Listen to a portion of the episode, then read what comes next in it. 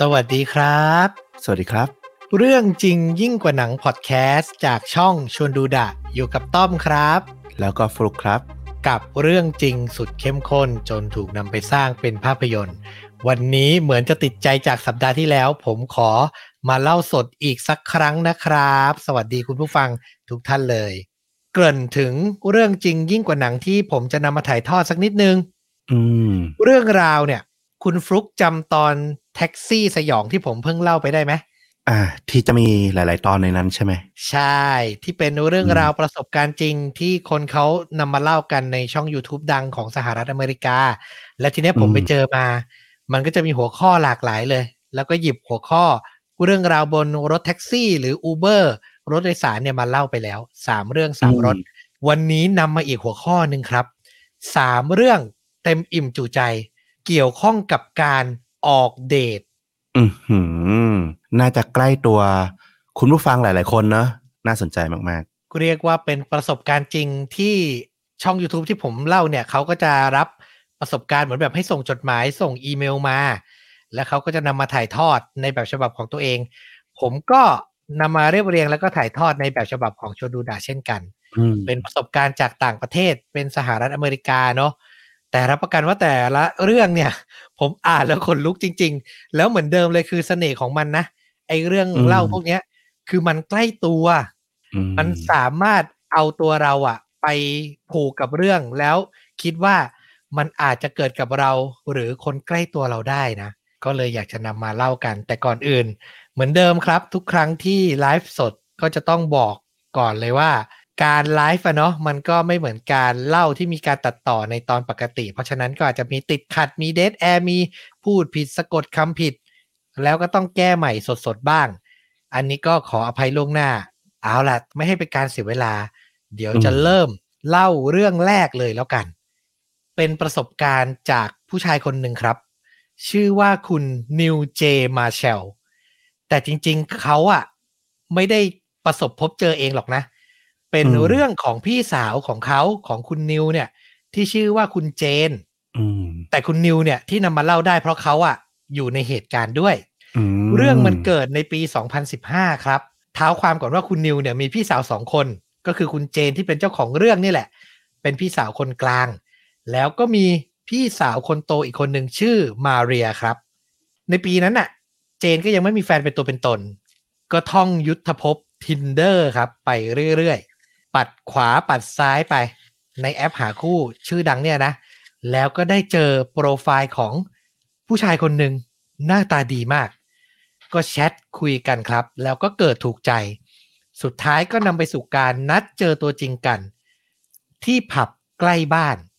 ใกล้บ้านของคุณเจนเนี่ยนะ ซึ่งคุณนิวก็อยู่ด้วยนี่แหละ เป็นครอบครัวอยู่กันหมดเลย พ่อแม่ลูก วันนั้นเนี่ยก็เป็นช่วงค่ำและพอคุณเจนเดินทางไปถึง ก็เดินไปนั่งที่เคาน์เตอร์บาร์ครับ พอคุณเจนเข้าไปนั่งปุ๊บ ก็แชทบอกหนุ่มที่คุยอยู่นี่แหละว่า ถึงแล้วนะ นั่งอยู่ตรงนี้ตรงนี้นะ เข้าในร้านมาก็จะมาเจอเธอได้ตรงนี้อืมเวลาผ่านไปไม่กี่นาทีครับ ก็ปรากฏมีผู้ชายคนหนึ่ง เดินมานั่งข้างๆ คุณเจน เขาเอ่ยปากคุยกับคุณเจนว่า ผมขอเลี้ยงเครื่องดื่มคุณได้ไหมอืมได้ยินดังนั้นเจนก็เงยหน้าขึ้นมองครับ เธอเห็นแล้วว่าชายคนเนี้ย ไม่ใช่คนที่เธอนัดมาเจอนะ เป็นผู้ชายที่ดูมีอายุมากกว่าเธอพอสมควร และที่สำคัญคือเขามีบุคลิกที่ดูไม่ค่อยน่าคบหา มีความน่าหวาดหวั่นอยู่ครับ ฟันหน้าของเขาเนี่ย บิดเบี้ยวนะ กลิ่นลมหายใจ เวลาเขามาคุยใกล้ ๆ เนี่ย มันค่อนข้างไม่สะอาดอะมคือไม่สบายใจเลยแบบคนเนี้ย ยื่นหน้ามาคุยใกล้ๆ แล้วที่สำคัญอบุคลิกอืมอืมคือบุคลิกก็ไม่ดี แล้วก็ฟังนี่เหมือนกับอารมณ์นั่งๆอยู่แล้วมีคนเมาเดินมาจีบอะอารมณ์ประมาณนั้นนะเนาะใช่เลย แล้วที่สำคัญอย่างที่เล่าไปคือเจนเขาก็รอหนุ่มที่เขานัดอยู่ รอให้มาอยู่ คือไม่ได้มีอารมณ์จะสารสัมพันธ์กับใครนะครับอืมคุณเจนก็เลยตอบปฏิเสธชายคนนี้ไป บอกว่ามีนัดแล้ว รอคู่เดทอยู่พูดจบ ผู้ชายคนนี้แทนที่จะเดินจากไป ก็ยังคงนิ่งครับ ไม่ยอมขยับตัวเลยนะ นั่งอยู่ข้างๆอย่างนั้นน่ะ แล้วก็ยืนยันว่าจะขอเลี้ยงเครื่องดื่มเธอให้ได้อืมบอกถึงกับว่า ดื่มกับผมไปก่อนสิ เดี๋ยวผู้ชายที่คุณนัดมา เดี๋ยวผมจะไปอืมคือมันแปลกนะ มันดูมีความคุกคามมาก ๆ เลย คุณเจนเนี่ยก็ไม่สบายใจเป็นอย่างมาก สุดท้าย เธอก็ยังมีความกลัวอยู่แหละ จะพูดแบบขึ้นเสียงทะเลาะเลย มันก็ดูแบบจะน่ากลัวไปอะเนอะเพราะตอนนี้อืมเธอก็อยู่คนเดียวเธอก็เลยพยายามขออย่างสุภาพที่สุดเลยบอก ได้โปรดเถอะ leave me alone ปล่อยฉันไปนะครับ อย่ามายุ่งกับฉันเลยอืมสุดท้ายชายคนนี้ก็มองหน้าคุณเจน แล้วก็ยอมครับ ลุกออกจากเก้าอี้ แต่ไม่ได้ไปไหนไกลเลย เดินไปนั่งบริเวณโต๊ะที่อยู่ไม่ไกลจากเคาน์เตอร์บาร์ที่คุณเจนเนี่ยอยู่เท่าไหร่นัก คือยังแอบส่องแอบมองอยู่อะว่าอย่างนั้นเถอะ โอ้โห น่ากลัว น่ากลัว แต่ก็ยังดีอย่างน้อยนะสำหรับคุณเจนมันก็ไกลกันในระดับหนึ่งอะถึงตรงเนี้ย เธอก็เลยรีบส่งข้อความหาหนุ่มใน tinder ว่า เนี่ย เจอผู้ชายไม่น่าไว้ใจมาเกาะแกะฉันนะ คุณรีบมาได้ไหม แต่ชายใน tinder เนี่ย กลับไม่ตอบข้อความกลับมาครับ อืม เธอก็เริ่มกลัวและทิ้งเวลาไปอีกสองสามนาที ก็ตัดสินใจแชทหาใหม่ รีบมานะ แล้วในที่สุดชายหนุ่มใน tinder เนี่ยก็ตอบกลับมาครับว่า ขอโทษด้วยผมจะมาช้าเล็กน้อย ดื่มรอผมไปพังๆก่อนนะ สักแก้วสองแก้ว โอ้โห ซึ่งมันก็แย่อะผมว่านัดเดทแรกอะ่ะ ก็มาสายซะและ้ว และรู้ไหมว่าผู้หญิงที่รออยู่ในยกำลังเดือดร้อนนะครับ คือตอนนี้คุณเจนถอนหายใจเลย ไม่รู้ต้องนั่งอึดอัดอย่างเนี้ยอีกนานแค่ไหน สุดท้ายอืมสิ่งที่เธอกลัวที่สุดก็เกิดขึ้นอีกครั้งครับ ผู้ชายคนเดิม เดินกลับมานั่งข้างๆเธอ แล้วก็เอ่ยปากบอกว่า หนุ่มที่คุณนัดไว้อะอยู่ไหนอะเขาจะมาจริงหรือเปล่าเนี่ย ทำไมทิ้งให้ผู้หญิงน่ารักน่ารักอย่างคุณอะรออยู่คนเดียวอย่างนี้ คือทำทีเหมือนโมโหแทนว่าอย่างนั้นเถอะอื้อหือคุณเจนก็แบบใจอยากจะปฏิเสธ อยากจะบอกไปไกลๆฉันได้ไหม ใจจะขาดอืมแต่ก็ทำอะไรไม่ได้ต้องพยายามเอออห่อหมกพยักหน้าตามไปสองสามครั้ง เหมือนอารมณ์แบบฟังฟังๆไปอะ่ะ แล้วก็พยายามบอกซ้ำอีกครั้งว่า ได้โปรดได้ไหม ให้ฉันอยู่คนเดียวเถอะนะ พอพูดเสร็จคราวเนี้ย เธอไม่รอให้ชายคนเนี้ย เดินจากไปแล้ว คุณเจนตัดสินใจลุกขึ้นเองเลย ไม่ไหวแล้วครับกะว่าจะกลับบ้านแล้ว เธอก็ลุกขึ้นยืนแล้วก็คว้าโทรศัพท์แชทไปหาหนุ่มใน tinder ว่า ไม่รอแล้วนะ กลับบ้านก่อน แล้วก็กดส่งข้อความครับ สิ่งที่เกิดขึ้นหลังจากนั้นทำให้เธอขนลุกไปทั้งตัว เพราะเธอได้ยินเสียงโทรศัพท์ ใกล้ ๆ สั่น จังหวะพอดีกับที่เธอกดส่งเลยนะอืมแล้วสายตาเธออะเหลือบไปมองเห็นว่ามันคือโทรศัพท์ที่วางอยู่ที่เคาน์เตอร์บาร์ใกล้ๆเธอ มันคือโทรศัพท์มือถือของผู้ชายน่ากลัวคนนั้นนะครับ ที่มาเกาะแกะเธอนั่นเองอื้อหือตอนแรกคุณเจนก็แค่ตกใจนะขนลุกอืมแต่ก็ยังไม่ชัวร์เธอลองแชทหาหนุ่มใน tinder อีก ข้อความสองข้อความ แล้วเชื่อไหมจังหวะการสั่นของมือถือผู้ชายน่ากลัวคนนั้นน่ะ มันสั่นพร้อมกับที่เธอกดส่งอะ พอดีเลยอะ ทุกครั้ง ชัดแล้วนะ ชัดแล้วครับ ไม่ต้องพูดอะไรแล้ว คุณเจนสรุปได้ทันทีว่าผู้ชายที่มาคุยกับเธอที่บาร์เนี่ย น่าจะปลอมโปรไฟล์ใน tinder แอบเป็นอีกคนหนึ่งมาคุยกับเธอก่อนหน้านี้แน่อืมๆ คือผู้ชายใน tinder กับผู้ชายที่บาร์เนี่ย เป็นคนเดียวกันแน่อืมๆคุณเจนก็พยายามตั้งสติครับ อย่างที่บอกตอนเนี้ย เป็นจังหวะที่เธอลุกจากโต๊ะแล้วนะ เธอก็กลั้นใจ หันไปบอกผู้ชายน่ากลัวคนเดิมเนี่ยแหละว่า ฉันจะไปเข้าห้องน้ำนะ ขอตัวก่อน จากนั้นเธอก็วิ่งเข้าไปในห้องน้ำหญิง แล้วก็ล็อกประตูขังตัวเองอยู่ในห้องน้ำเลยครับ ถัดมาเธอก็ตัดสินใจ โทรหามาเรียพี่สาวคนโต ถามเสียงสั่นเลยว่าทำยังไงดี มีคนมารังควานเนี่ย หลอกแชทคุยกับฉันตั้งนานน่ากลัวมากอืมมาเรียก็บอกเลยว่าเจนตั้งสตินะ เดินออกมาจากห้องน้พุ่งออกจากบาร์แล้วก็วิ่งกลับขึ้นรถขับกลับมาบ้านให้เร็วที่สุดเลย ไม่ต้องสนใจอะไรแล้ว ซึ่งบทสนทนาทั้งหมดเนี้ยอย่างที่บอกเจ้าของเรื่องที่ส่งเรื่องมาละ เจ้าของเรื่องที่ส่งเรื่องมา คุณนิวเนี่ยน้องชายคนสุดท้องเนี่ย ได้ยินตลอดเลยว่ามาเรียคุยอะไรกับเจนบ้างมตอนนั้นนิวก็รู้สึกไม่ดีแล้วเอาแล้วพี่สาว จะกลับมาปลอดภัยไหมเนี่ย ก็ตั้งตารอมองหน้าบ้านเลย มาหรือยังมาหรือยัง ถัดมาไม่กี่นาทีครับ อย่างที่บอกบาร์มันไม่ไกลจากบ้านมากนัก นิวก็ได้ยินเสียงรถ ของพี่สาวอย่างเจนเนี่ย เข้ามาจอดที่หน้าบ้านอื้อหือโล่งใจเลย เจนกลับมาถึงบ้านอย่างปลอดภัย แต่ในระหว่างที่เธอดับเครื่องเนาะสบายใจแล้ว แล้วก็เดินลงจากรถ วินาทีนั้นน่ะ ก่อนจะเดินเข้าบ้าน เธอเหลือบไปเห็น รถปริศนาคันหนึ่งครับ ค่อยๆขับ เคลื่อนมาจากฝั่งตรงข้ามถนนบ้านเธอนะ คือมันไม่ได้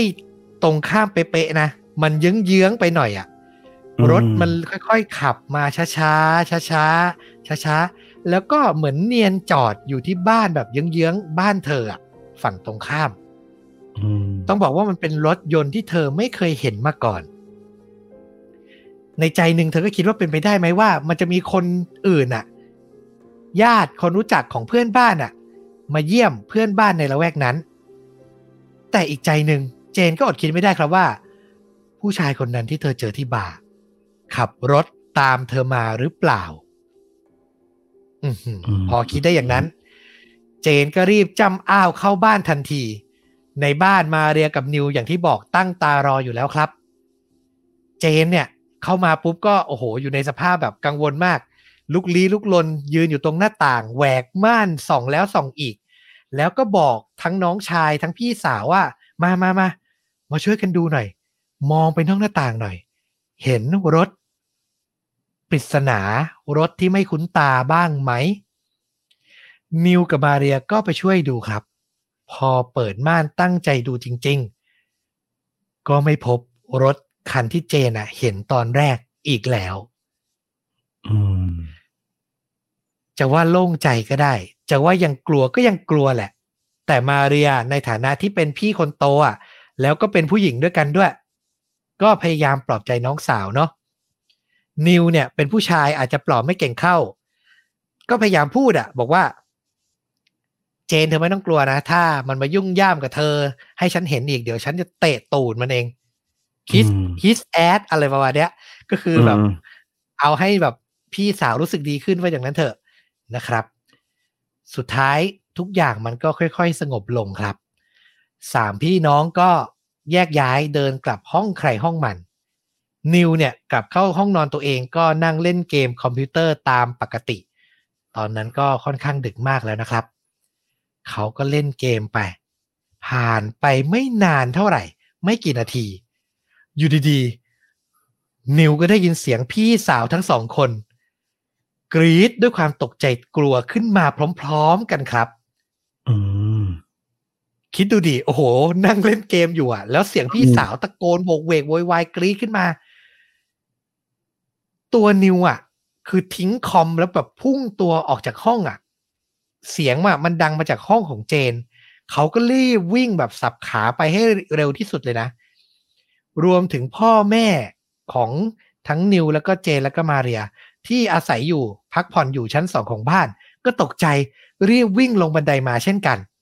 วิ่งไปหาลูกสาวอย่างไม่คิดชีวิตเลยครับ ไม่รู้ว่าเกิดอะไรขึ้น ย้อนเวลากลับไปนิดนึง เพื่อไปดูว่ามันเกิดอะไรนะ ช่วงเวลาที่หลังจากทั้งหมดแยกย้ายกันไปอะ่ะ เจนอะ่ะ ก็เข้าห้องนอนตัวเองเนาะแล้วก็ล้มตัวลงนอนบนเตียงตามปกติ เล่นมือถือตามไปด้วย ก็คือเล่นไปแชท ไปโซเชียลไปก่อนนอน ไม่ทันไรครับ ก็มีข้อความแชทใน Tinder จากโปรไฟล์ของหนุ่มที่เธอนัดเจอนั่นแหละส่งมาอืมส่งมาบอกว่า ขอโทษที่ไม่ได้ไปหา คือต้องบอกว่า ชายหนุ่มที่บาร์ที่เป็นคนเดียวกับ ไอ้ผู้ชายใน Tinder เนี่ยนะเขาก็ยังไม่รู้ความจริงไงว่าเจนอะรู้แล้วว่าเขาปลอมตัว ก็เหมือนพยายามส่งมาง้ออะ บบอกว่าขอโทษนะที่ไม่ได้ไปหา เจนอ่านแล้วก็แบบอือหือรู้แกวแล้ว อย่าคิดเลยว่าฉันจะมายุ่งกับแกอีกอะไรอย่างเงี้ย ก็เลยไม่ตอบไปครับ แต่ไม่นานหลังจากนั้น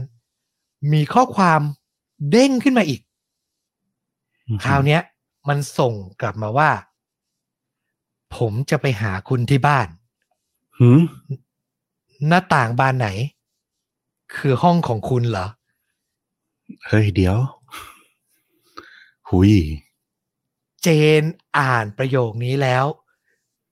ก็กลัวแบบขึ้นมาเลย แล้วก็ตะโกนเรียกมาเรีย มาเรีย มาเรีย ซึ่งพักอยู่ห้องติดๆกัน มาเรียก็ออกมาก่อนเลยนะ ออกมาหาเจนบอกเกิดอะไรขึ้น เจนเอามือถือให้ดูอะ มาเรียอ่านประโยคนี้จบอะ หน้าต่างบานไหนคือห้องของคุณ อ่านจบปุ๊บ มันมีเสียงสไลด์เปิดหน้าต่างขึ้นมาครับ มันคือหน้าต่างบานในห้องของเจนเนี่ย อยู่ดีๆ มันเปิดขึ้นมา แต่โชคดีที่มันมีม้วนผ้าม่านอะปิดทับอยู่อืมก็เลยยังไม่ทันเห็นหน้าค่าตาว่าคือใคร ทั้งเจนกับมาเรียเห็นเป็นร่างเงาผู้ชายครับ ซึ่งคุ้นตามากแหละ รู้เลยแหละว่าเป็นผู้ชายที่บาร์แน่ๆแล้วเขาคนนั้นน่ะ พอเปิดหน้าต่างได้อะ มันได้ยังไม่เต็มบานอะ แล้วพยายามจะมุดปีนเข้ามาในห้องอะ ทั้งสองคนก็เลยร้องกรีดขึ้นมาพร้อมกัน โดยไม่ได้นัดหมายเลย ชายคนนั้นอะ ได้ยินแล้วเหมือนจะรู้แล้วว่าเจนไม่ได้อยู่คนเดียว สุดท้ายก็เลยตัดสินใจวิ่งหนีไปครับเสี้ยววินาทีนั้น นิวกับพ่อแม่ก็วิ่งมาที่ห้องพอดี พ่อของเจนพอรู้เรื่องก็วิ่งตามคนร้ายออกไปนอกบ้าน เพื่อจะดูให้ทันว่าเฮ้ยมันหนีไปทางไหน แต่ไม่ทันครับ เห็นแค่เพียงแสงไฟรถยนต์น่ะ ขับหนีไปไกล ๆ เท่านั้นเอง จากนั้นก็โอ้โห ทุกคนต้องตั้งสติอะคือมันน่ากลัวมาก แล้วพ่อนี่แหละก็เป็นคนโทรศัพท์แจ้งตำรวจ พอตำรวจเจ้าหน้าที่มาถึงก็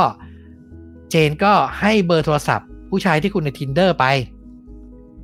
แล้วก็ส่งประวัติการแชทคุยกันเนี่ยให้ตำรวจเป็นหลักฐานด้วย แต่สุดท้ายพอผ่านไปหลายสัปดาห์ตำรวจก็กลับมาพร้อมผลลัพธ์ที่ว่า หลังจากแกะรอยเบอร์โทรศัพท์ไปแล้วอะมันไปเจอทางตันครับ ไปเจอว่ามันเป็นโทรไปเจอว่ามันเป็นเบอร์โทรศัพท์ปลอม ตามรอยต่อไม่ได้ เหมือนจะไปจบที่แอปที่เว็บแห่งหนึ่งแล้วสุดท้ายอะก็ไม่เจอคนร้ายในที่สุดครับ อืม แต่อย่างไรก็ตามก็ยังโชคดีในระดับหนึ่งนะ เพราะว่าในที่สุดอะผู้ชายคนเนี้ยก็ไม่ได้กลับมารังควานครอบครัวนี้อีกนะ ทุกวันเนี้ยเจนก็ใช้ชีวิตปกติ แล้วก็มีแฟนเป็นตัวเป็นตนแล้วแล้วอย่างที่บอกก็คือไม่เคยเจอคนร้ายเนี่ย กลับมาก่อกวนอีกเลย โอ้โห แต่เป็นอืมประสบการณ์ชีวิตครั้งหนึ่งที่ผมว่า เธอคงจำจนวันตายนะครับ น่ากลัวมาก น่ากลัวมากนะ แต่ผมก็มองอีกหนึ่งมุมนะว่า ไอ้โจรคนนั้นอะ อาจจะเข้าใจว่ามันเป็นความโรแมนติกก็ได้นะ ซึ่งแบบโอ้โห ก็เป็นเป็นความบิดเบี้ยวทางความคิดที่แบบก็น่ากลัวซึ่งก็คิดว่าก็ยังมีอีกหลายคนที่เชื่ออย่างนั้นนะว่า สิ่งที่ตัวเองทำอาจจะเป็นเรื่องของความหลงไหลความรักบางตาว่าอย่างนั้นเถอะ คิดว่าสิ่งที่ตัวเองทำมันดูดีดูเท่แต่จริง ๆ ก็ต้องแบบคิดเผื่อใจคนอื่นเหมือนกันนะว่า เขาอาจจะมองสิ่งเหล่านี้เป็นสิ่งที่แบบไม่ต้องการหรือสิ่งที่น่ากลัวก็ได้อะโอ้โหจริงอันเนี้ยต้องปรึกษาจิตแพทย์นะ ผมบอกเลย คือบางทีอะไรที่มันทำเกินเลยคุณนึกออกใช่ไหมการที่แบบอืมแชทมาว่า หน้าต่างบานไหนที่แบบเปิดไปจะเจอคุณอะแล้วก็อยู่ดีก็เปิดแล้วก็ จะโผล่เข้ามา มันเกินความเป็นมนุษย์ปกติไปเยอะเกินไปอะถูกปะน่ากลัวใช่นะครับน่ากลัวมากแล้วก็กลับมาสู่ข้อคิดเดิม แชทคุยกันออกเดทผ่านแอป ผ่านเว็บหาคู่ เป็นเรื่องปกตินะสำหรับผม แต่การนัดเจอนัดเจอในสถานที่สาธารณะ ดูดีๆ ถ้ารู้สึกว่าไม่น่าไว้วางใจ จริง ๆอะอยากให้ชวนเพื่อน ชวนคนรู้จักไปด้วยด้วยซ้ำนะ ในครั้งแรกที่ไปอะ นะครับอืมผมต้องโปรเทคตัวเองป้องกันตัวเองดีๆนะ ด้วยความปรารถนาดีนะครับ เอาล่ะ พูดเหมือนจะจบเลยเพิ่งเล่าไปเรื่องเดียวนะครับผม สวัสดีหลาย ๆ ท่านที่เพิ่งเข้ามาตอนนี้อยู่กัน 529 ท่านแล้ว เพิ่งผ่านไปหนึ่งเรื่องครับ วันนี้มีมาฝากกันเป็น 3 เรื่องสั้น ๆ เกี่ยวกับการออกเดทสยองต้องหวีดอืมเรื่องแรกเนี่ยเป็นเป็นประสบการณ์ที่ผู้ชายน้องชายนำมาเล่า แต่ก็เป็นเรื่องของผู้หญิงเนาะไปเจอผู้ชายน่ากลัว เรื่องที่สองผมขอสวิชกลับบ้าง เป็นเรื่องประสบการณ์จากฝั่งผู้ชายกันบ้างดีไหมอืม ก็ดีนะ จะได้หลายมุมมอง อาจจะไม่ค่อยเคยได้ฟังกันสักเท่าไหร่ว่า จริง ๆ ผู้ชายเล่นแอปหาคู่ ก็เจอเรื่องน่ากลัวน่ากลัวได้เหมือนกันนะครับอืมเรื่องนี้เนี่ย คนที่ส่งเรื่องมาเขาไม่ได้แบบเปิดเผยชื่อนะ ผมขออนุญาตใช้นามสมมุติเพื่อจะได้เล่าง่าย ๆ ว่าเขาชื่อคุณบ๊อบแล้วกันอืม บ๊อบเป็นชายหนุ่มอายุ 23 ปีครับ เขาเนี่ยเพิ่งย้ายมาใช้ชีวิตอยู่ในเมืองใหม่เลย ไม่คุ้นเลยเมืองนี้ไม่รู้จักใครเลยว่าอย่างนั้นเถอะ ก็เลยตัดสินใจใช้แอปที่ดังที่ต่างประเทศนะ ชื่อว่า Hinge เป็นอีกหนึ่งแอปหาคู่ ในการแมชกับผู้หญิงที่เขาถูกใจ สุดท้ายในที่สุดบ๊อบก็ได้แชทคุยกับหญิงสาวอายุ 30 คนหนึ่งครับ ชื่อว่าเคท ก็สาวรุ่นพี่เนาะตัวเองอายุ23แชทกับสาวอายุ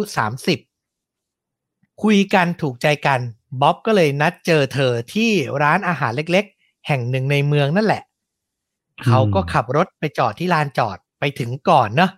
แต่ก็ยังไม่ได้แบบเข้าไปนั่งในร้านอะ่ะ อยากรอให้ฝ่ายหญิงมาก่อน ก็เลยนั่งอยู่ในรถรอครับอืมถัดมาจากนั้นไม่นาน เคทก็แชทมาบอกบ๊อบว่าเธออะหลงทางนิดหน่อย ไปร้านไม่ถูก ช่วยหน่อยได้ไหมแชร์ location มือถือให้เธอหน่อย จะได้มาตามที่แบบบ๊อบอยู่ตอนเนี้ยถูกเลยอืมบ๊อบอะก็ไม่ได้คิดอะไร ก็ตอบตกลงแชร์ location ไปให้ ไม่นานครับ เขาก็ได้เห็นรถ Honda เก่าๆ คันหนึ่งขับเข้ามาจอดใกล้ ๆ รถของเขา แล้วก็เป็นหญิงสาวอย่างเคสนี่แหละเดินลงมา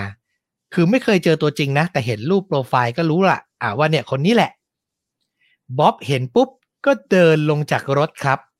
เจอหน้าก็ยิ้มให้เนาะผูกมิตรแล้วก็จะเหมือนแบบโอบกอดทักทาย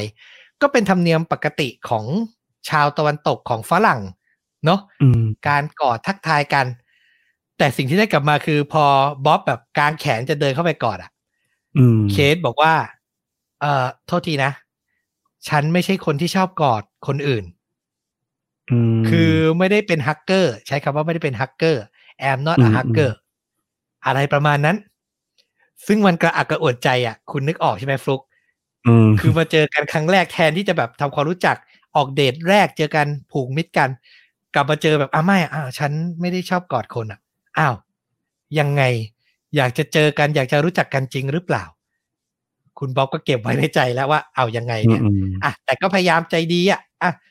อาจจะแบบคิดมากไปก็ได้ เธออาจจะไม่ชอบจริง ๆ เขาก็เลยนำเธอเนี่ย เดินนำไปเลยครับ เข้าไปที่ร้านอาหาร เปิดดูเมนูกัน วินาทีนั้นอะบ๊อบก็แอบสังเกตใบหน้าเคสได้ชัดๆ ตอนแรกยังไม่ได้แอบตั้งใจมองอะเนาะแล้วในที่สุดเขาก็ได้คำตอบกับตัวเองว่า เคสไม่ตรงปกครับ อืม คือตัวจริงอะ กับในรูปโปรไฟล์อะ ดูเทียบกันก็รู้แหละว่าเป็นคนเดียวกัน แต่ตัวจริงอะ มันไม่สวยใสเท่ามันและที่ผ่านสำคัแอญปมาอย่างเงี้ยเหรอ อ่า เหมือนใช้แอปแต่งรูปมาพอสมควร และที่สำคัญอืมคือเธอดูมีอายุมากพอสมควร คือหน้านำอายุสามสิบไปไม่หน่อย อันนี้คือในความรู้สึกบ๊อบอะนะครับ อืมคราวเนี้ย ทั้งหมดทั้งมวลอะคือตั้งแต่เริ่มเจอกันมา มันสองครั้งแล้วที่ติดลบไงทั้งไม่กอดทักทาย ทั้งตัวจริงไม่ตรงปก คือมันเริ่มจะแบบเออดีไม่ดีวะอะไรอย่างเงี้ยแต่มันยังไม่หนักเข้าครั้งที่สามครับมคือพนักงานเสิร์ฟอะตามร้านอาหารเขาก็จะเดินมาเป็นมิตรอะเนาะถามว่าอืมรับอาหารอะไร รับเครื่องดื่มอะไรก่อนไหม รับไวน์อันนี้ไหมก็เห็นมาเดทกันก็ถามเรื่องไวน์เรื่องอะไรอย่างนี้ แต่เคสอะตอบกลับด้วยบุคลิกแบบแปลกๆมาก คือเธอพูดเสียงดังแบบเหมือนโวกเวกอะนึกออกไหมอืมมันไม่มีเหตุผลจะต้องโวกเวก แต่พูดโวกเวกอะแล้วแถมอืมยังแบบเหมือนพูดจาติดติดขัดขัดๆเหมือนตั้งสติไม่ค่อยอยู่ เหมือนอืมจิตใจไม่ค่อยปกติสักเท่าไหร่ว่าอย่างนั้นเถอะอืมเธอก็บอกไม่อะ แบบดังลั่นร้านเลยนะอืมไม่อะ ฉันไม่รับอะไรอืมฉันจะกินน้ำเปล่า คือบ๊อบอืมเขาเล่าว่าแบบ ใช้เสียงใช้สำเนียงที่มันค่อนข้างก้าวร้าวมาก ๆ จนบ๊อบรู้สึกไม่ค่อยดีอะเขาก็พยายามนะ ยังพยายามอยู่ทำให้ทุกอย่างมันเบาลง ก็ชวนเธอว่า เอ้ย เจอกันครั้งแรกสักทั้งทีอะดื่มไวน์หน่อยไหมล่ะ แต่เธอก็ปฏิเสธครับ สุดท้ายบ๊อบก็เลยยอมปล่อยอะน้ำเปล่าก็น้ำเปล่า เขาก็ฝืนนั่งกินข้าวคนเดียวอะคือ มันไม่สนุกมันไม่ ซึ้งมันไม่คิดจะผูกสัมพันธ์กันแล้วอะตอนเนี้ย ในใจบ๊อบคิดอย่างเดียวว่า จะชิ่งได้ยังไง อืม สุดท้ายครับ จังหวะมันก็คือมันไม่มีจังหวะ มันก็ต้องกินข้าวด้วยกันจนเสร็จ จนเรียกเช็คบิลอะอืมนี่แหละ ถึงเวลาคิดตังค์แล้วพนักงานก็เอาบินมาวางบ๊อบนี่ก็แอบร้ายนะ ถ้าความรู้สึกผมนะ คือเขาก็ไม่ควักกระเป๋าจ่ายเลยนะ เขาก็นิ่ง ๆ ดูทีท่า คือในใจเขากะว่าไหนๆก็จะไม่เจอกันแล้วไม่ประทับใจอเมริกันแชร์ดีกว่า คืออ่าฮะอยากให้ฝ่ายหญิงแอะดูดิฝ่ายหญิงจะควักกระเป๋าไว้อะไรอย่างเงี้ยอืมแต่นั่งไปสักพัก ฝ่ายหญิงไม่ควักครับบ๊อบก็อะโอเค ทุกอย่างแย่มากวันนี้ จ่ายเองคนเดียวก็ได้ สุดท้ายเขาก็ควักตังค์จ่าย แล้วก็พยายามฝืนนะลุกขึ้นแล้วนะ ออกมาหน้าร้านและบอกเคสว่า โอ้โห มันเป็นค่ำคืนที่ดีมากนะ ยินดีอืมที่ได้เจอคุณนะ ยินดีที่ได้รู้จักโน่นนี่นั่น จากนั้นบ๊อบก็เนียนบอกลาครับ แล้วก็รีบเดินขึ้นรถกลับบ้านไปเลย ซึ่งในระหว่างนั้นน่ะ ระหว่างที่แบบเนียนบอกลารีบไปอยู่เนี่ยบ๊อบบอกว่าเคสอะ ไม่แม้แต่จะกล่าวคำอำลากับเขา คือเธออะดูไม่แฮปปี้ ดูไม่ปกติ แต่ถึงเวลาจะจากลา เธอก็ไม่อยากกลับครับ เหมือนอยากจะอืมอยู่ต่ออะอยากจะไปที่อื่นต่อด้วยกัน แต่สุดท้ายพอบ๊อบชิ่งแล้วเธอก็เดินกลับไปขึ้นรถของตัวเองแบบไม่เต็มใจ แต่ระหว่างนั้นอะอืมบ๊อบไม่สนใจแล้วครับ เขาขับรถกลับบ้านแบบโอ้จบกันคืนนี้ เริ่มต้นใหม่วันหลัง เขาก็เปิดประตูนะ แล้วก็บริเวณหน้าบ้าน ก็ถอดเสื้อโค้ทแขวน ยังไม่ทันจะเปิดไฟบ้านเลยครับ ฉับพลัน เสียงกริ่งประตูหน้าบ้านก็ดังขึ้น ยังไม่ทันทำอะไรเลยนะ บ๊อบหันกลับไปส่องดูผ่านตาแมวประตู แล้วก็พบว่าเคสครับ ยืนอยู่ หน้าประตูบ้านอื้อหือวินาทีนั้นเขาตกใจมากว่า เธอมาได้ยังไงอะ่ะเขาขับรถกลับมาเนี่ยเขาไม่เห็นรู้สึกเลยว่าเธออะแอบตามมา และเขาอะเห็นรถของเธอแล้วว่ารุ่นนี้สีนี้ ถ้าตามเขามาเขาก็ต้องรู้ไงอือหือตอนเนี้ยบ๊อบเริ่มสับสนแล้ว พยายามคิดในใจ มาถูกได้ไง มาถูกได้ไง แล้วเขาก็ถึงบางอ้อ นึกออกว่าจำได้ไหม ที่ผมบอกไป เขาแชร์ location มือถือให้เธอผ่านแอปอะโอ้โห ฟังก์ชันของไอ้แชร์อืมการแชร์ location ครั้งเนี้ย ถ้าไม่กดยกเลิกอะ่ะ มันก็จะแชร์อยู่อย่างนั้นน่ะอืมเคทก็เลย ตามบ๊อบมาถึงที่บ้านได้ในที่สุดครับ โอ้โห วินาทีนั้นบ๊อบเงียบเลย ประตูบ้านก็ไม่กล้าเปิด คิดในใจ ในแง่ดีว่า เฮ้ย หรือเธอมีธุระอะไรไหม เราลืมของอะไรหรือเปล่า ที่ร้านอะอือหือเราทิ้งอะไรไว้หรือเปล่า เธอเอามาคืนหรือเปล่า เอ๊ะก็ไม่มีอะ หรือเธออยากจะมาแบบหาดีๆ อยากจะมาขอโทษที่ทำตัวไม่ดีอ้าวแต่ถ้าเป็นอย่างนั้น ก็แชทมาก่อนดิอื มมาแบบมีมารยาทดิ ไม่ได้อยู่ดีๆ มากดอ่อนแล้วมายืนอยู่อย่างเงี้ย พอคิดได้ดังนั้นบ๊อบรู้สึกขึ้นมาเลยครับ โอ้โห ไม่ปกติแล้ว แกล้งทำเป็นไม่อยู่บ้านดีกว่า เพราะอย่างที่บอกเขาอะยังไม่ทันเปิดไฟครับ ก็เลยเนียนๆเลยนะ ค่อยๆย่องจากประตูหน้าบ้าน ไปนั่งที่โต๊ะกินข้าวในครัว นั่งแบบแอบ เงียบๆมืดๆเลยนะ อยู่สักพักหนึ่ง ไม่นานครับ ข้อความแชทจากเคสก็เด้งเข้ามาในโทรศัพท์ พิมพ์มาว่า ฉันรู้นะว่า เธออยู่ในบ้านอืมบ๊อบอ่านปุ๊บ ก็ตอบกลับไป คุณต้องการอะไร คุณมาที่นี่ทำไม เคสอะก็ส่งกลับมาซ้ำๆรัวๆเลยนะว่า เปิดประตู เปิดประตูซะ แล้วข้อความสุดท้ายอะ เขียนมาว่า เปิดประตูซะ ฉันเห็นนะ ว่าคุณนั่งอยู่ที่โต๊ะกินข้าว เฮ้ย อ่านข้อความนี้จบครับ บ๊อบก็ขนลุกขึ้นมาทันที เธอรู้ว่าเรานั่งอยู่ตรงนี้ได้ยังไง เขากวาดสายตามองไปรอบๆบบ้าน มองไปที่หน้าต่างทีละบานทีละบาน ก็ไม่พบสิ่งปกติ จนถึงหน้าต่างบานสุดท้ายครับ เหลือบไปที่หน้าต่างบริเวณหลังบ้านบานหนึ่ง เขาเห็นแล้วว่าม่านม้วนอะ มันรูดลงมาไม่สุดอะ มันมีอืมช่องอยู่นิดนึง ที่พอจะมองออกไป เห็นภายนอก แล้วบ๊อบก็มองเห็นสายตาคู่หนึ่งกำลังจ้องมองมาที่เขาครับ เคสนึกภาพเคสอยู่ที่หน้าต่างหลังบ้าน ก้มอืมตัวมองลอดผ่านช่องหน้าต่างอะมองดูบ๊อบอะนั่งอยู่ในครัวมืดๆอะนานแล้วอะสักพักแล้วอะหุยแล้วจังหวะนั้นน่ะ มันสบสายตากันอะนึกออกใช่ไหมสบสายตากันปุ๊บบ๊อบอะตัดสินใจลุก วิ่งเข้าห้องนอนทันทีเลยครับ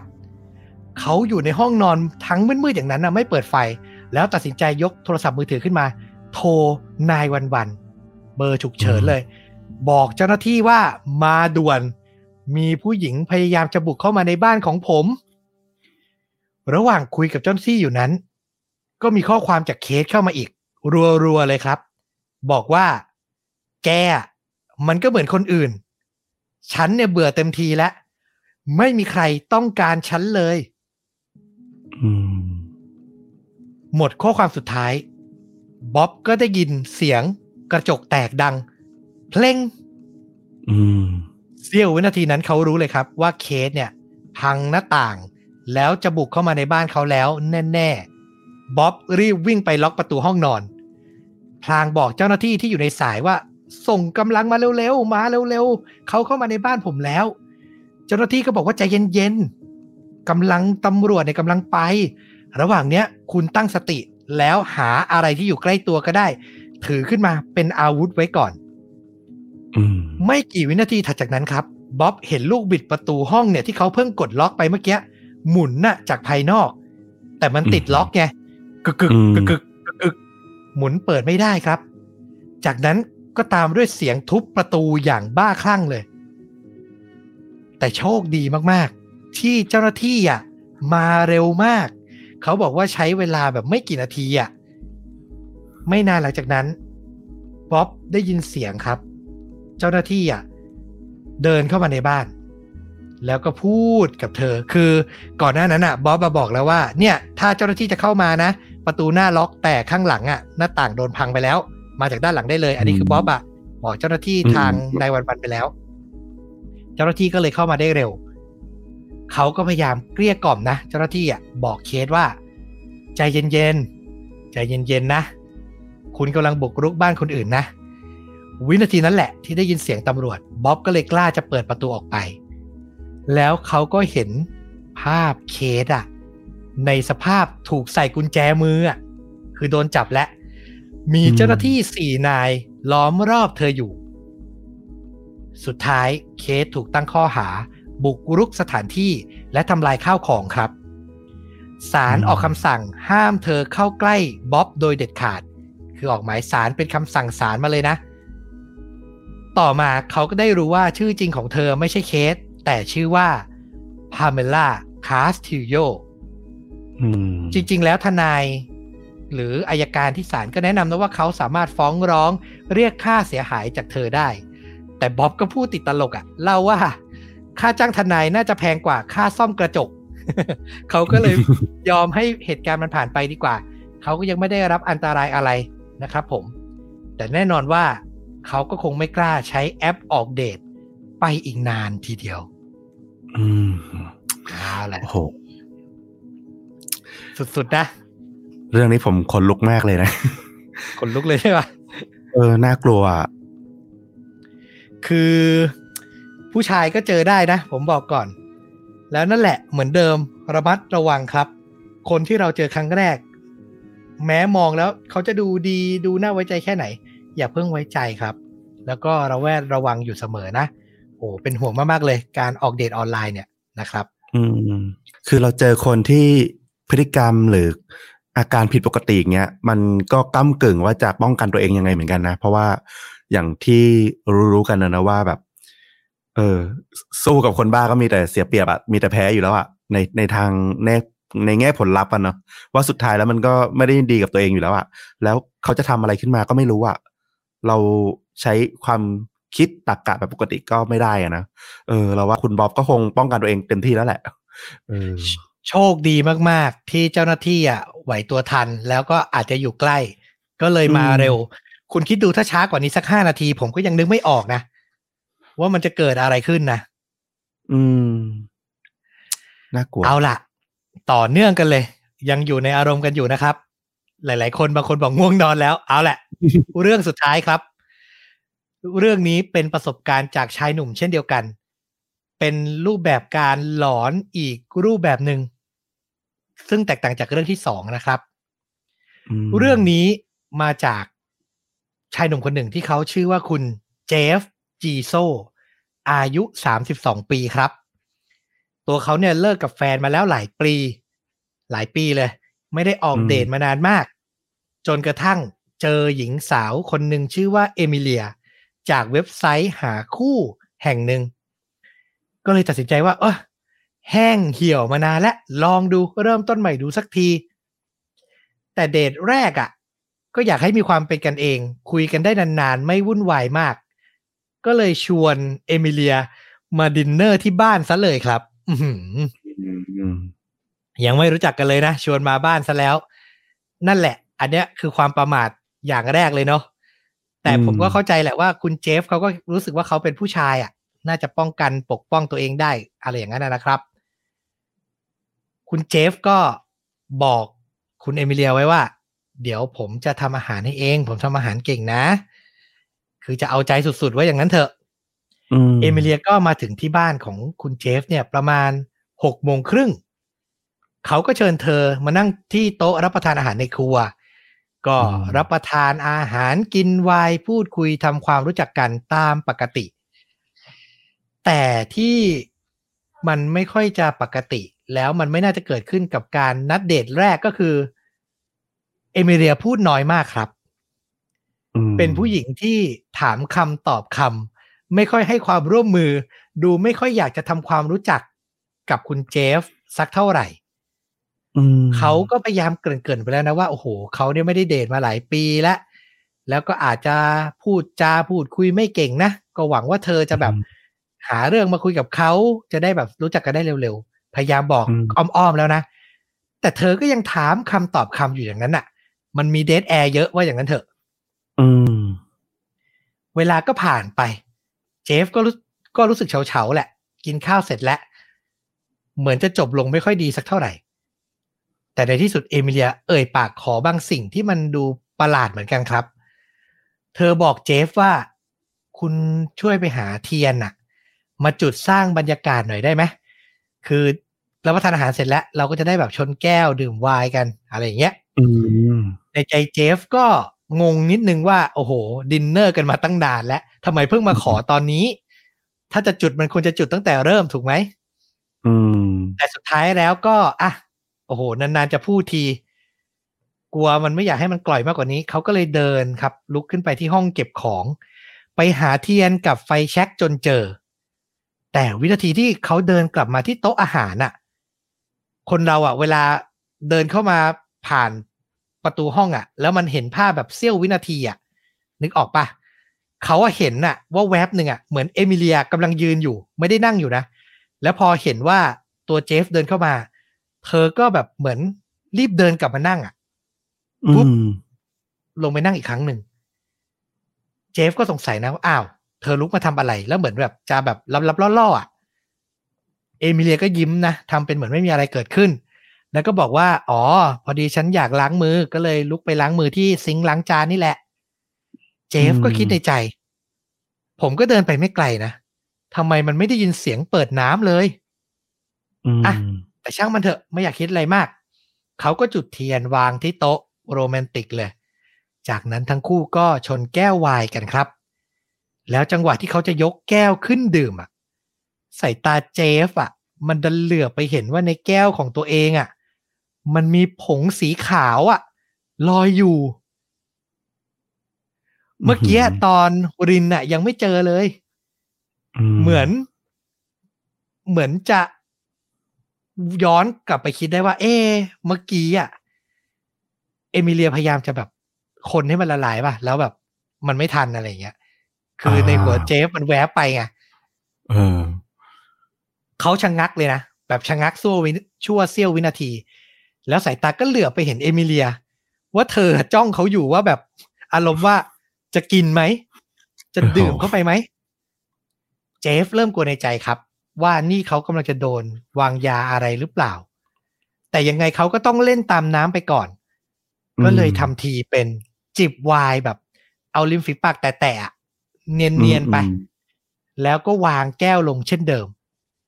หลังจากนั้นไม่นาน เอมิเลีย ก็ขอตัวลุกไปเข้าห้องน้ำครับ โอ้เจฟก็สับสนมากทำยังไงดีทำยังไงดีไม่สนุกแล้ว ไม่ประทับใจแล้วอยากให้เธอกลับบ้าน แล้วก็โชคดีว่าพอเอมิเลียกลับมาจากห้องน้ำเธอพูดพอดีว่าอ๋อต้องรีบกลับแล้วพอดีสุนัขที่บ้านป่วยเจฟนี่โล่งใจเลย ไม่สนใจหรอกว่าเหตุผลมันเมคเซนส์ไหมอะ กลับเลยครับ กลับเลย โอเค ไม่เป็นไร เดี๋ยวเจอกันครั้งหน้า เขาก็ส่งเธอที่หน้าประตูบ้าน แล้วก็พอแล้ววันนี้พักผ่อน เดี๋ยวคิดกันใหม่ สุดท้าย ระหว่างที่เขากลับมาแล้วก็เก็บถ้วยจานชามล้างใช่ไหมเขาก็มายืนสงสัยกับแก้ววายของเขาอะแก้วเดิมเนี้ยตอนเนี้ยไม่เห็นผงสีขาวแล้วนะ มันละลายไปแล้ว เขาก็หยิบขึ้นมา แล้วลองดมอะ อืม ดมดู มีกลิ่นอะไรไหมนะ แต่เขาบอกว่ามันก็ไม่ได้ผิดปกติอะไรเลย มันก็คือวายทั่วไปนี่แหละ แต่จะให้ชิมก็ไม่เอานะ สุดท้ายเขาก็ตัดสินใจเทวน์ในแก้วทิ้งครับ จากนั้นเก็บทุกอย่างเสร็จก็เข้าห้องเตรียมพักผ่อนนอนหลับ แต่สิ่งที่คนทั่วไปไม่รู้ก็คือเขาอะเป็นโรคอินซอมเนีย นอนหลับยาก นอนไม่หลับครับ วันไหนอาการกำเริบก็จะทำได้แค่พลิกตัวไปมาทั้งคืนเลย และคืนนี้อาการก็มาเช่นเดียวกัน เวลาประมาณตีสองครึ่ง เจฟ หลับตาอยู่บนเตียงนะ แต่ยังมีสติอยู่เต็มร้อย แล้วเขาก็ได้ยินเสียงแก้วพลาสติกในครัว หล่นลงที่พื้นอะหืมคือ จะบอกว่าลืมปิดหน้าต่างลมพัดอย่างไรก็ตาม แต่แก้วมันก็น้ำหนักพอสมควรนะ อืม มันก็ไม่น่าใช่อะ ไอ้ลมพัดเนี่ย เจฟก็พยายามใจดีสู้เสือนอนนิ่ง ๆ ต่อไปก่อน จนเขาได้ยินเสียง ประตูห้องนอนเขาเองอะ ค่อย ๆ แง้มเปิดอะหืมวินาทีนั้นเขากลัวมาก แต่ก็พยายามแกล้งทำว่าตัวเองอะหลับอยู่ แต่จริง ๆอะเขาอะแอบเปิดตาขึ้นมาครึ่งหนึ่ง แล้วสิ่งที่เจฟเห็น ก็คือที่บริเวณประตูห้อง เอมิเลีย ยืนจ้องมองดูเขาอยู่ เหมือนอยากรู้ว่า ไอเสียงแก้วที่เพอไอเสียงแก้วที่เธอเผลอทำตกเนี่ยทำให้เขาตื่นขึ้นมาไหมเหมือนมาเช็คอะพอเห็นว่าเจฟนอนนิ่งไม่ขยับ เอมิเลียก็เดินจากไป ค่อยๆ ปิดประตูห้องให้เบาที่สุด เจฟเนี่ย หลับตาตั้งสติอยู่ประมาณสองสามนาที ก่อนจะรวบรวมความกล้าคิดแล้วว่า ยังไงก็ต้องออกไปดูให้รู้ว่าเกิดอะไรขึ้น แล้วถ้ามันมีอะไรฉุกเฉินน่ะ โทรศัพท์มันก็อยู่ในครัว เขาก็ต้องแจ้งความจากที่นั่นอืมเจฟก็ค่อยๆ ลุกขึ้นยืนครับ เดินย่องออกไป ในความมืดนั้น มันพอมีแสงไฟจากภายนอกอะเข้ามาบ้างทำให้เขาอะมองเห็น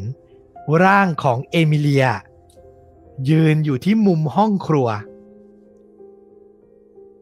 นึกภาพตามอะใน YouTube มีภาพอยู่ ชั้นซิงค์วางของประมาณเนี้ย ยืนอยู่ตรงมุมห้องอะตรงมุมเหลี่ยมนั้นเลยอืมแล้วในมือของเธออะ ถืออะไรบางอย่าง ที่เจฟก็มองไม่ชัดอืมแต่ที่แน่เธอเห็นแล้วว่าเจฟเดินมา ทั้งสองเนี่ย มองหน้ากันก็มองไม่ค่อยเห็นหรอกนะ มันกึ่งมืดมืดกึ่งสว่าง มองกันท่ามกลางความมืดมิด สุดท้าย เจฟตัดสินใจพูดขึ้นมาก่อนว่า เอมิเลีย ถ้าคุณไปตอนเนี้ย ผมสัญญาว่าจะไม่แจ้งตำรวจ อืม จบคำเนี้ย ความเงียบอะมันเข้ามาครอบงำคือมันอาจจะไม่ได้นานมากหรอก แต่สำหรับอืมเจฟอะมันเป็นช่วงเวลาที่ยาวนานจริงๆ มันไม่รู้ว่าอะไรจะเกิดขึ้นต่อไป สุดท้าย เอมิเลีย ตัดสินใจนำของที่อยู่ในมือ เก็บเข้าไปที่เดิมบริเวณชั้นวางใกล้ๆตัวเธอครับอืมเจฟรู้ทันทีเลย มันครัวเขาเองอะ่ะ เขารู้แล้วว่าสิ่งที่เธอเก็บเข้าไปนั้นน่ะ คือมีดทำครัวอื้อหือหลังเก็บมีดแล้ว เอมิเลียก็ค่อยๆ เดินไปเปิดประตูหลังบ้าน แล้วจากไป เจฟรู้ทันทีว่าในตอนที่เธอมาดินเนอร์อะเมื่อหัวค่ำ แล้วเธอขอไปเข้าห้องน้ำอะ น่าจะเป็นช่วงเวลาที่เธออะคงแอบไปปลดล็อกประตูหลังบ้าน เพื่อจะกลับมาอีกครั้งกลางดึกนี่แหละอืมแล้วนึกดูดีๆครับ ถ้าเขาดื่มไวน์เข้าไป แล้วนอนหลับสนิท ชีวิตของเขาจะเกิดอะไรขึ้น ผมไม่อยากคิดเลยอะมันไม่ปลอดภัยแน่นอนครับ สุดท้ายเจฟตัดสินใจแจ้งความนะ เจ้าหน้าที่ตำรวจเนี่ยนำมีดเนี่ยไปเก็บตัวอย่างลายนิ้วมือ ก่อนจะพบว่าเอมิเลีย มีชื่ออยู่ในฐานข้อมูลอาชญากรครับ เธอเคยกระทำผิดในข้อหาบุกรุกแบบนี้มาก่อน แต่อันเนี้ยที่ผมสงสัยที่สุด อาจจะเพราะเขาไม่ได้อันตรายอะไรด้วย อยากให้เรื่องมันจบมั้งอืมสุดท้ายเจฟตัดสินใจไม่แจ้งความตั้งข้อหาใด ๆ กับเอมิเลียครับ อืม เป็นผมเนี่ย ผมแจ้งนะ โอ้โห คือนึกไม่ออกเลยว่าถ้ามันร้ายแรงกว่าเนี้ย ถ้าเขาหลับอะอะไรจะเกิดขึ้นอืมเธอหยิบมีดมาถือเพื่อแบบจะไปขโมยของแล้วก็ถือไว้ให้อุ่นใจเผื่อถ้าเขาตื่นมาเธอจะได้มีอะไรป้องกันตัว แค่นั้นหรือเปล่า หรือเธอคือ คนที่มีอาการทางจิต แล้ว อืมอยากจะทำร้ายเขา อันนี้ก็ตอบไม่ได้เลยนะ โอ้โห ผมก็ไม่รู้เลยอะจริง ๆ ว่ามันจะเกิดอะไรขึ้น แต่ที่รู้ๆคือมันน่าขนลุกมากจริง ๆ ครับ และนี่แหละก็คือ ออกเดทสยองต้องหวีดอ่าสามเรื่องราวในวันนี้นะครับผมทิ้งท้ายนะ ก็ต้องมีการแนะนำภาพยนตร์นิดนึง ผมไปค้นหนังเกี่ยวกับ เรื่องออกเดทแล้วไปเจอหนังอินดี้เรื่องหนึ่งคือมันไม่ดังหรอก แต่ผมอืมไปดูตัวอย่างอะ่ะ แล้วมันน่าสนใจมากเลย ผมก็เลยอยากจะชวนทุกคนน่ะ ไปดูกัน มันจะเรียกว่าเป็นหนังสยองขวัญก็ได้ เป็นหนังตลกร้ายแทรกอยู่ด้วยก็ได้ครับ ผม อืม เรื่องนี้ครับ Double Date คือมันเป็นเรื่องราวของตัวละครหลักอะ่ะ ก็คือผู้ชายที่รูปทางด้านซ้ายเนี่ยครับ คือเขาอืมอายุจะสามสิบแล้วแต่ยังบริสุทธิ์อยู่ ยังไม่เคยแบบว่าเสียพรหมจรรย์เลยว่าอย่างนั้นเถอะ ยังไม่ได้เคยคบหากับใคร ก็เลยได้เพื่อนตัวแสบด้านขวาเนี่ย บอกว่าไม่ต้องห่วง เดี๋ยวฉันจะจัดให้ ก็เลยพาเขาไปทำความรู้จักกับคู่พี่น้องที่เห็นในโปสเตอร์นะครับ สาวสวยสองคน ซึ่งตัวเอกตัวพระเอกอะ่ะ คือเขาก็มองว่าตัวเขาแบบไม่มีประสบการณ์และเป็น loser มากๆทำไมผู้หญิงที่หน้าตาดีมีเสน่ห์สองคนเนี้ย ถึงมาแบบชอบเขาแล้วเหมือนจะยอมไปกับเขาง่าย ๆอะ แล้วก็เป็นอืมที่มาของค่ำคืนสยองขวัญที่ไม่มีวันลืมเลือน โอ้โห น่าสนใจมาก ผมบอกเลย ยิ่งดูตัวอย่างจะรู้ว่ามันเป็นแบล็ c คอมเมดี้ผสมหนังหวีดสยองที่น่าดูมากจริง ๆ เดี๋ยวจะแปะ trailer ไว้ที่ top comment เหมือนเดิม ลองหารับชมกันดูนะครับ Double Date เออผมว่าน่าสนใจมากเลย เห็นคำนิยมด้านบนเนาะเป็นหนังอ่า comedy จาก British เนาะอังกฤษ แนวผสม horror ที่สนุกมากที่สุดนะ นับตั้งแต่ Shaun of the Dead ซึ่ง Shaun of the นี่ก็แบบระดับสุดยอดเหมือนกันนะ ในแนวทางของหนังใช่ซอมบี้ที่มาตลกร้าย Shaun of the Dead พยายามนี่ขั้นสุดใช่อืมขั้นสุดอืมอีกเรื่องหนึ่งเหมือนกัน แล้วก็ใน Rotten Tomato เว็บไซต์วิจารณ์หนังก็ให้เป็นมะเขือเทศ Fresh ได้82%นะคุณอื้อหือและผมไปน่าสนใจเซิร์ชดูเนี่ยเขาก็ได้รับรางวัลจาก เวทีเหมือนแบบหนังอินดี้ของอังกฤษอะในสาขาแบบได้เข้าชิงนะ ในสาขาแบบเอฟเฟกยอดเยี่ยม อ่า ก็น่าสนใจแล้วก็เป็นหนังอินดี้เรื่องหนึ่งที่น่าดูทีเดียวนะครับ ก็ฝากไว้อืมกับภาพยนตร์เรื่อง Double Date เอาละวันนี้ก็อาจจะลาไปเพียงเท่านี้ มีอะไรอยากติชมก็พูดคุยกันมาได้ ทั้งทางคอมเมนต์ทาง inbox YouTube Facebook b l o g d i t Spotify Apple Podcast Twitter รวมถึง TikTok ช่องชวนดูดะ นะครับผม วันนี้ต้อมกับฟุกลาไปเพียงเท่านี้ สวัสดีครับ สวัสดีครับ